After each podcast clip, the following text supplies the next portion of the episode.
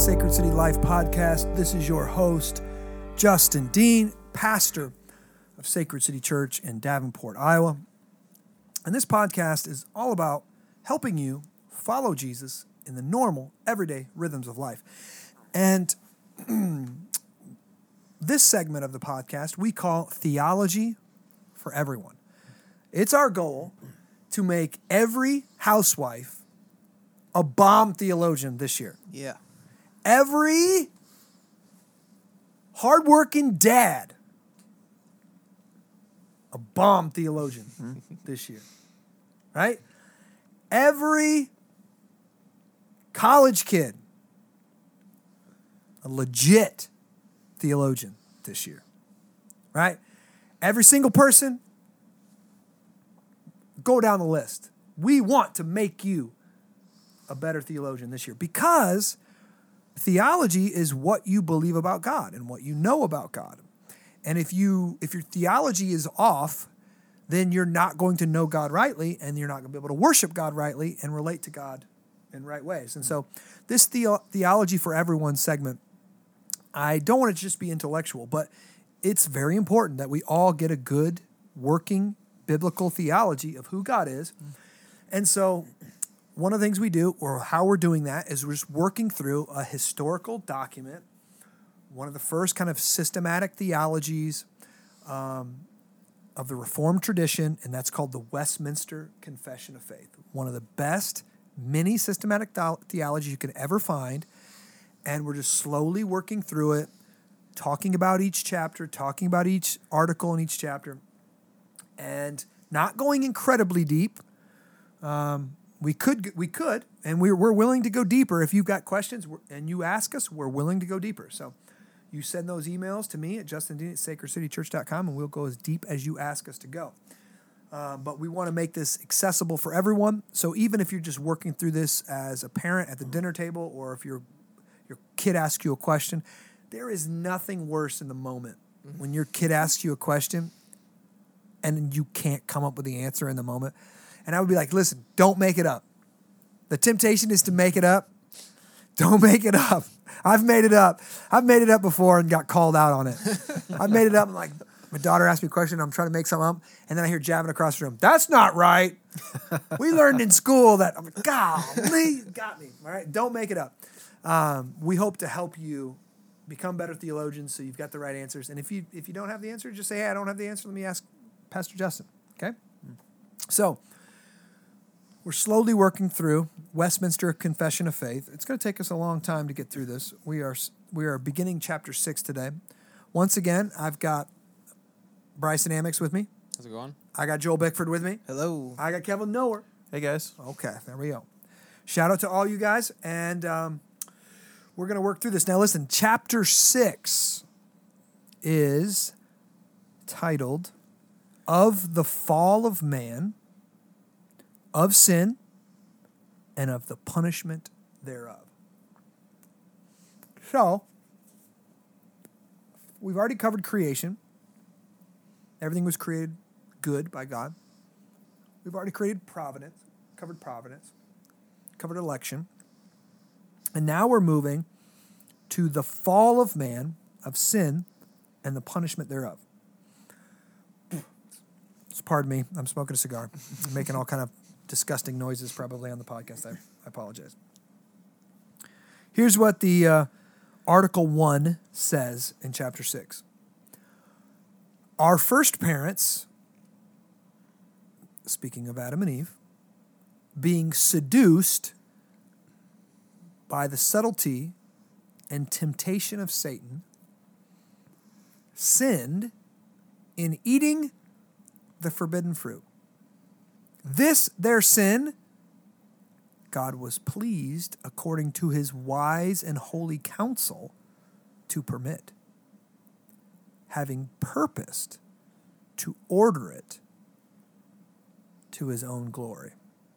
Any first thoughts as we first read that, that this morning? Um, darn. Shoot.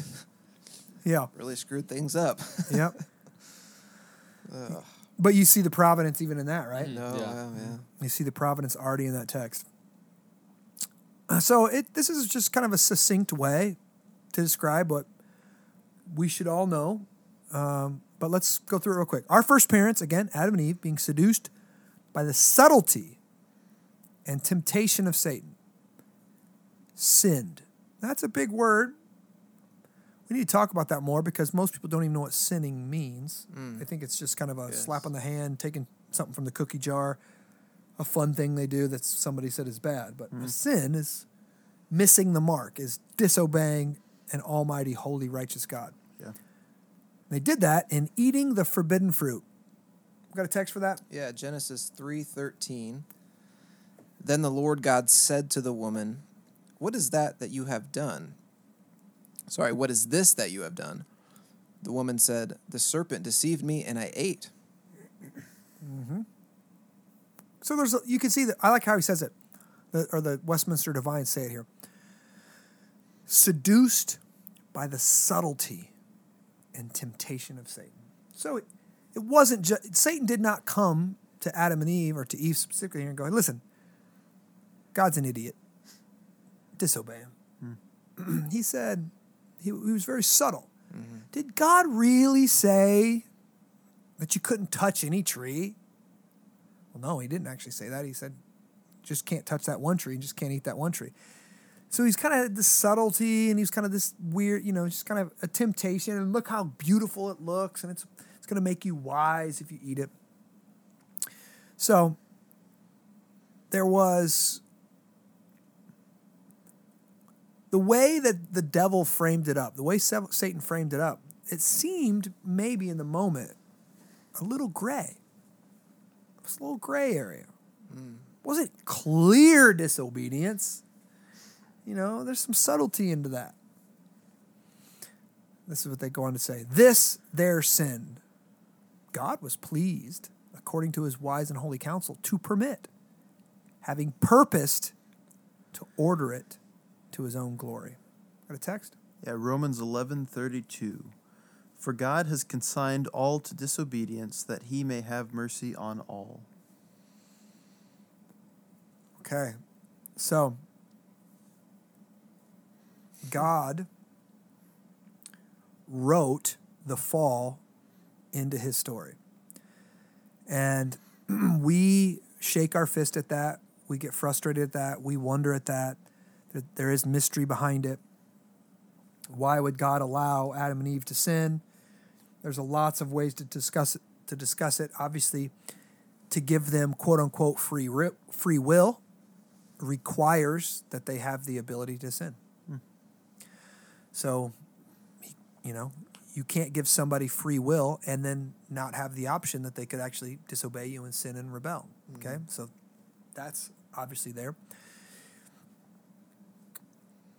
If there was no sin, so if there was no fall, there would be no cross. There would be no savior. There would be no redemption. So in the beginning, I hate, I don't know, maybe this is not the right way to say it, but I'm going to say it anyways. If we're Adam and Eve, what did it cost God to love us? How does Adam and Eve know that God loves them? Hmm. Answer the question. Somebody. They don't. What? They don't. Why? Because they hadn't sinned. There was no. They didn't cost God anything. I mean, Okay. He created them, and that was. And he kinda it. spoke everything into existence. Yeah. Boom. Spoke. Boom, boom, boom. He speaks it. Okay. He spoke it in existence. He made. Now, he was taking care of them. He was providing for them. He was doing all these things. But obviously, he's an omnipotent God who can speak things into existence. Right? Theoretically, it didn't cost him much. Right? In that moment. So, what does love mean when it doesn't cost? Like, there's like this question mark. And that's, I think that's what Satan plays on you know maybe god's holding out on you hmm. like there's this how much does god really love you and does god really care for you but because of sin god allows adam and eve to sin and adam and eve and adam and mankind to fall into sin and get cursed and creation to get cursed and then god ultimately enters into his creation as a man and then takes the sin of the world upon his shoulders and is crucified and dies a brutal death in our place for our sins, look what God has done to love us. So now on this side of the cross, we can say, what, ha- what did it cost God to love us? His son, Jesus. Yeah. Right? And so we can see, at least maybe, I don't know if that's just theoretical or biblical or what, but we can at least see how allowing sin made it possible for us to experience God's love in a unique way. Hmm. Right? Agree with it? Yeah. Yeah. Yeah. Okay. Article 2. By this sin, they fell from their original righteousness and communion with God, and so became dead in sin, and wholly defiled in all the parts and faculties of soul and body. Hmm. Okay. So, what happened? God said, If you eat of the tree, you shall die. You shall surely die. What happened when Adam and Eve sinned? By this sin, they fell. We call this the fall. So, we have creation. Part one of the story of God is creation. God creates everything good. Part two of the story of Scripture is the fall. Adam and Eve fell from their original righteousness and communion with God. You got a scripture for that? Yeah, Ecclesiastes, is that mine? Yeah. Ecclesiastes seven twenty nine. See this alone I found, that God made man made man upright, but they have sought out many schemes. Okay. God made man upright, creation, but they have sought out many screen, many schemes. Now you could go to Romans 3, 23, you can go to Genesis 3, 6, 7, and 8. Those are also scriptures that show they were created good and yet chose unrighteousness, chose to rebel from God, and therefore they were cursed and they fell from their original righteousness. So they were originally holy, right with God, and in communion with God. They could walk with God in the cool of the day. They can be in right relationship with God because they were holy and God was holy. When they fell, they became sinful. God remained holy. And now, what can a holy God and a sinful person have to do with one another? They can't relate. God cannot be in the presence of sin. God is holiness itself. That's like trying to re- us in our physical flesh now trying to relate to the sun. The closer you get, Yeah. yeah. the more deadly it be- it becomes. Hmm. Right? so they fell from their original righteousness and communion with God and so became dead in sin. Do we have text for that? Yeah, Ephesians 2 1.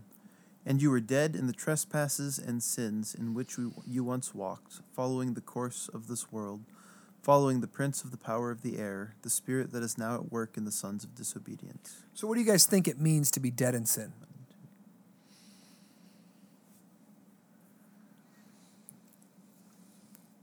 Wow.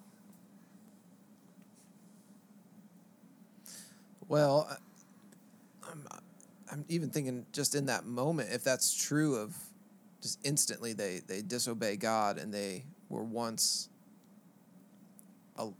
alive to God, walking with Him in the cool day, enjoying Him, and then boom, they're dead in their sin. Wages of sin is death. I I mean, this stuff cooks my noodle, but it, it, it's, yeah, I don't even know how to. What does it mean to be dead in your trespasses and sins? Yeah. I think maybe I would think through like you're cut off from God. Like God is. Yeah, I'll just stop right there. You're cut off from God. Yeah, cut off from the source of life itself. Mm-hmm. Mm-hmm. You're out of relationship with that, so there's nothing else out. Everything outside of a relationship with God is is death. Yeah, so we see immediately in that creation story in the fall, they're hiding from God. They're naked and ashamed. They're in the bushes. There's relational conflict with each other. And there's now conflict with creation too. So they are, everything has fractured now. Being dead in your trespasses and sins means yes, you are cut off from God. There's something broken in you. There's something broken in every human being, and there's something broken in creation now. Yeah. Things are not working as they used to be. And I love how the Westminster Divines say it here. So and so became dead in sin and wholly defiled in all the parts and faculties of soul and body. We got a text for that? Titus 1:15 To the pure all things are pure but to the defiled and unbelieving nothing is pure but both their minds and their consciences are defiled. both their minds and their consciences. Okay, so we've got multiple mm-hmm. areas of the human being that have been marred by sin. Okay, the mind, this is, I'm going to nerd out just for a second. Mm-hmm. this is called the noetic effects of the fall. The no, noetic means like how we know things, the mental, our brains, our mental acuity, the way we think is infected by sin. So we're born into this world dead in our trespasses and sins and cut off from God. And there's actually sinful ways of thinking that are just common to man. Right? That's some of the noetic effects of the fall. The natural man, how does he think he needs to relate to God? I don't think he does. Well, okay. Romans 1 says everyone knows there is a God. Mm-hmm. Everyone believes he's powerful, right? There's certain attributes they can't deny. So how how does the natural man think he has to relate to God? By works, right? Yes. Yeah. Yes. So what does that look like in real life? I could be a God just wants me to be a good person or better than the worst person I can think of or you know, the lowest common denominator, but I, I got to be good, better than that. Yeah. So that's the moralistic version. Yeah. God wants me just to be a good old boy or a good guy or better than the last guy. And when you get to heaven, he's going to look at you and go, Yeah, you're a pretty good old boy. Come on in here, boy. Right? Or there's also the, it's the same thing, works based, but then there's, you go to a Buddhist temple, and how do they relate to God in a Buddhist temple? They light candles, they bow, they dance, they do all of this mumbo jumbo. It's all religious practice. God cares about how I behave in a way. When I come into the temple, here's all the things that I must do and the ways I must relate to God. And God looks down and goes, Oh, yeah, that movement was correct. That prayer was right. That incense was burnt. That was the. And so it's all works based. And so you have Indian tribes who cut themselves and go on long fasts and they burn incense and they kill their enemies in certain ways. All of it to what? Appease the gods. Hmm. So there's this natural way of thinking in the mind of man that seems right to him, but it ends in death. And it says basically, all God cares about is how you behave, your works, your actions. Okay?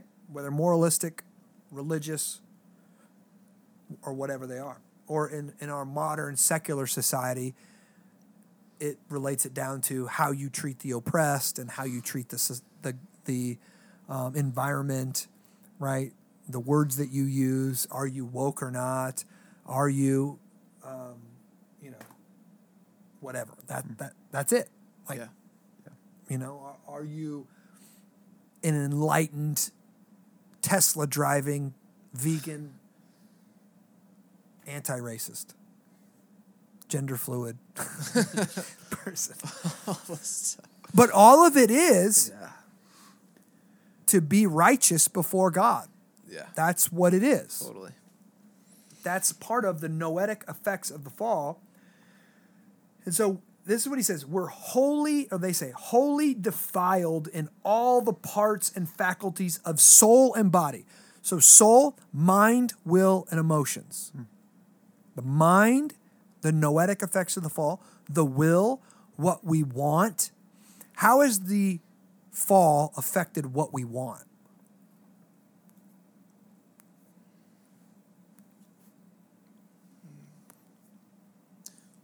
I mean, I just think through things like idolatry. Idol- our idols tell us what we want. And they tell us what we should want. And so, like, if you have an idol of comfort, then Well, hold on, hold on. Okay, What is an idol? uh, something elevated to the place of God, Something what? something created. something created elevated to the place of God. So idolatry is what? Worshiping the creation over the Creator. Boom. That's it. Okay?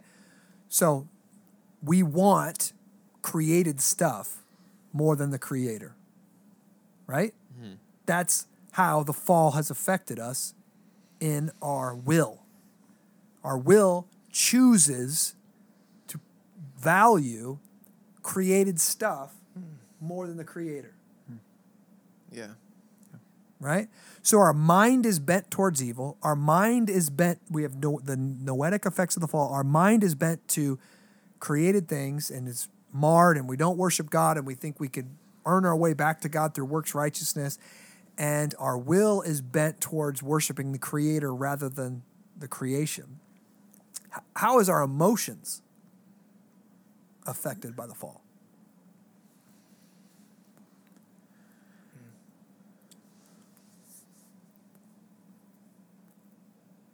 I, I, first thing that comes to mind is that we, um, maybe we get angry about things that don't. Uh, we, we have dis, dis, disproportionate amounts of emotions over things that maybe don't. They're they don't they're not weighed properly. So we we get angry about things that we shouldn't get angry about. And we're passionate about things that we shouldn't get passionate about. And instead of looking to God to align those feelings, we we elevate things in, in a weird in a weird way. Yeah, we, Augustine said we have disordered affections. Yeah. We love the things of the world more than we love God. And so if somebody threatens the things of the world, we lash out and freak out of them. Yeah. Right? So we just, our emotions, we can't trust our emotions. Because of the fall affecting our mind, our will, and emotions, we honestly can never trust wholly our emotions. Hmm. Sometimes we feel offended mm-hmm. and then we find out, oh crap, I was wrong. I was wrong. Yeah. I f- or I felt hurt or I felt whatever, and our feelings are wrong. So, interestingly enough, the Westminster Divines are saying we are affected, wholly defiled in all the parts and faculties of soul and body. How has the fall affected our body? We die. We get hurt. We die. Boom, we die, we get hurt, Works hard. Work is very hard. Yeah. I'm 41. This past two years been tough on me. this old boy. I've had knee surgery. I've had adrenal fatigue that put me out. I've broken a bone in my throat. I've got a bulge disc in my back. I'm getting old, man. I'm getting old. The fall has affected our body. Okay, so we have been affected in our mind, the noetic effects of the fall in our will, we choose to worship the creator rather than the creation. In our emotions, our emotions, we can't necessarily trust them. They're wrong often. We love the creation more than the creator. We love things we shouldn't love. We love too much the created, less God, all that kind of stuff. And then our body's affected by this by the fall as well. What do you think they mean when it says wholly defiled? Wholly defiled in all the parts and faculties of soul and body. Everything. Totally. All of it. Okay. There's I would say that there's all the way through. Oh yeah, yeah. All the way through, there's. It almost seems irredeemable. There's not a redeemable quality in itself. If you're wholly defiled, there ain't no coming back from it. Do you have scripture in that? That was just the uh, that was the Titus one. Oh, you, that you just read? Yeah, to the pure, all things are pure, but Oh, yeah. yeah, to the defiled and unbelieving, nothing is pure. So this is where Yeah. people get confused. When they say wholly defiled, does that mean we're incapable of doing anything good? Define good. Okay. What is good? That's a Jesus question. Yeah, yeah. Yeah. Okay. Um if can I if I am an unbeliever and I am dead in sin, wholly defiled in all the parts and faculties of soul and body, can I help an old lady across the street? Absolutely. Well, but doesn't that define? I mean, doesn't that go against being wholly defiled in all the parts? no, but let me think. yeah. So, Kevin, So I think it's kind of like um, like the doctrine of total depravity, right? Where we are not as bad as we possibly could be, but we are completely bad to the extent that we are. why are we not as bad as we possibly could be? Common grace. So God restrains the evil of even unbelievers through his common grace. So we're not, he's not saying we're completely as bad as we possibly could be. No, no, no, no. There's sweet little old ladies that don't worship Jesus and they're wholly defiled, hmm. but they're sweet little old ladies. But what it's saying is their goodness is not holiness. Their goodness could be just for the sake of goodness, just for the sake of their children, just for the sake of created good, just out of common grace, and not wholly good. For a behavior to be wholly good, the behavior must be good, and the motivation behind it must be good, and it must be done out of faith in the triune God. Mm-hmm. Anything that is not of faith is sin, the Bible tells us. Hmm. So I can be a good person because I want to look good. I don't want to be like one of them jerks that wouldn't help an old lady across the road. And so ultimately, I'm doing that good behavior for my own goodness. I don't want to be a jerk, right? I'm not doing it because Jesus Christ has loved me like that. And so I am responding to the gospel and responding to the grace of God in Christ and helping this old lady across the road because Jesus laid his life down for me, et cetera, et cetera.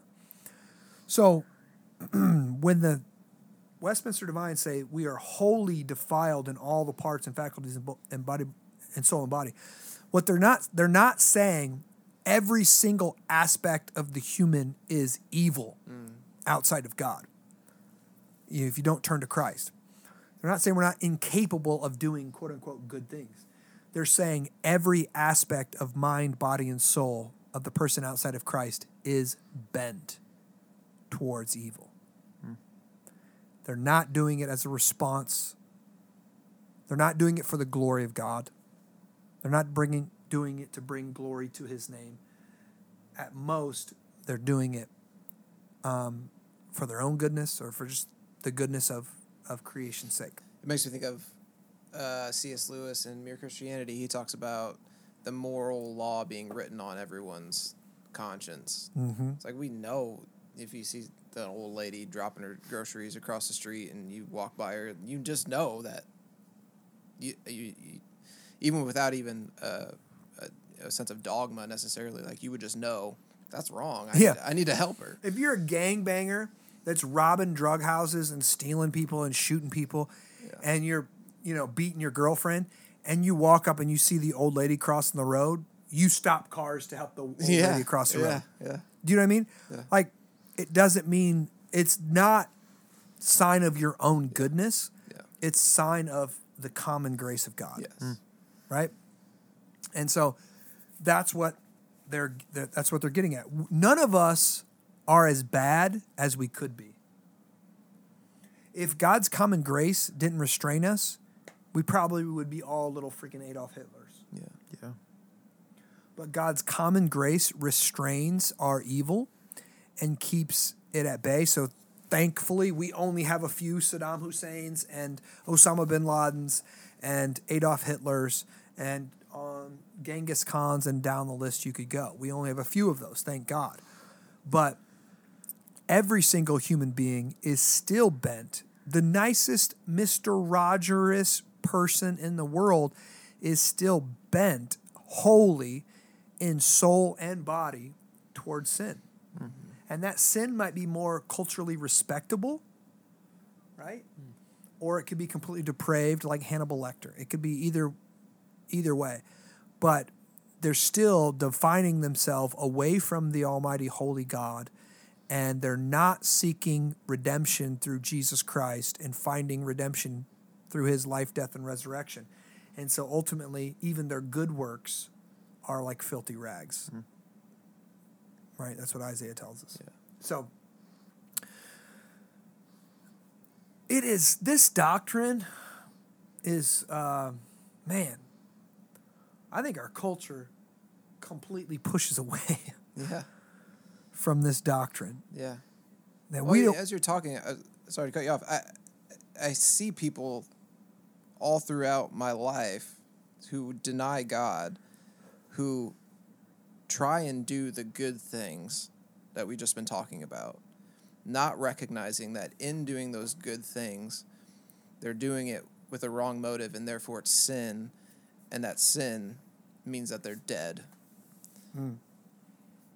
And so all the while they're trying to be a, the most moral person that they could possibly be and it's not doing anything for them. And so god even god's common grace so that's good that they can do good things in the world his particular grace in raising the dead and changing changing that portion of this truth that we're dead in our sins and he makes us yeah. alive I like how you, you you bring out a good point. So, because of God's common grace, there are some unbelievers who are better humans yeah than Christians. yeah Some Christians. Let me say it like that. they are kinder, gentler, more educated, more well read, more generous. I, don't- I think it's rare. But God's common grace teaches us that there can be some unbelievers who are actually better humans than believers. Because the gospel is so scandalous. There's a prof- I don't know what it is if it's a re- if it's a confession of faith, Joel, you might be able to correct me mm-hmm. here. We just read it recently. It says something like the vilest. It has the word vile in it. Mm. Like God welcomes Oh, the song we just sang. His mercy is more. It's a hymn. He welcomes the weakest, the vilest, the poor. the vi- Yeah. hold on. When we, we sing that with happy faces we do. and we lift hands, every time I am so confronted with the word the vilest. yeah. What that means is God welcomes the rapist who turns from his sins and puts his faith in Christ hmm. And denies the do gooder. and denies the do gooder. Yeah, man. Whew. That's the scandalous nature of the cross. The prostitutes are closer to the kingdom of God than the religious priests who hmm. think that they've done a pretty good job. Yeah. Every time we read that, we sing that song, the vilest, the poor, I literally have in my mind like Hannibal Lecter, Silence of the Lambs type Yeah. stuff, like Jeffrey Dahmer, Yeah. I'm like, if Jeffrey Dahmer legitimately turned to Christ in his jail cell, God welcomes him into his kingdom and we might see him in heaven. Yeah. And yet the person who's given their life to inner city kids in Chicago and served every, you know, has only made $25,000 a year and has given up so much stuff just to serve these inner city kids in the poorest neighborhood and give them education and get them all this kind of stuff. And yet that person doesn't trust Christ. That person spends eternity in hell, cut mm. off from Christ.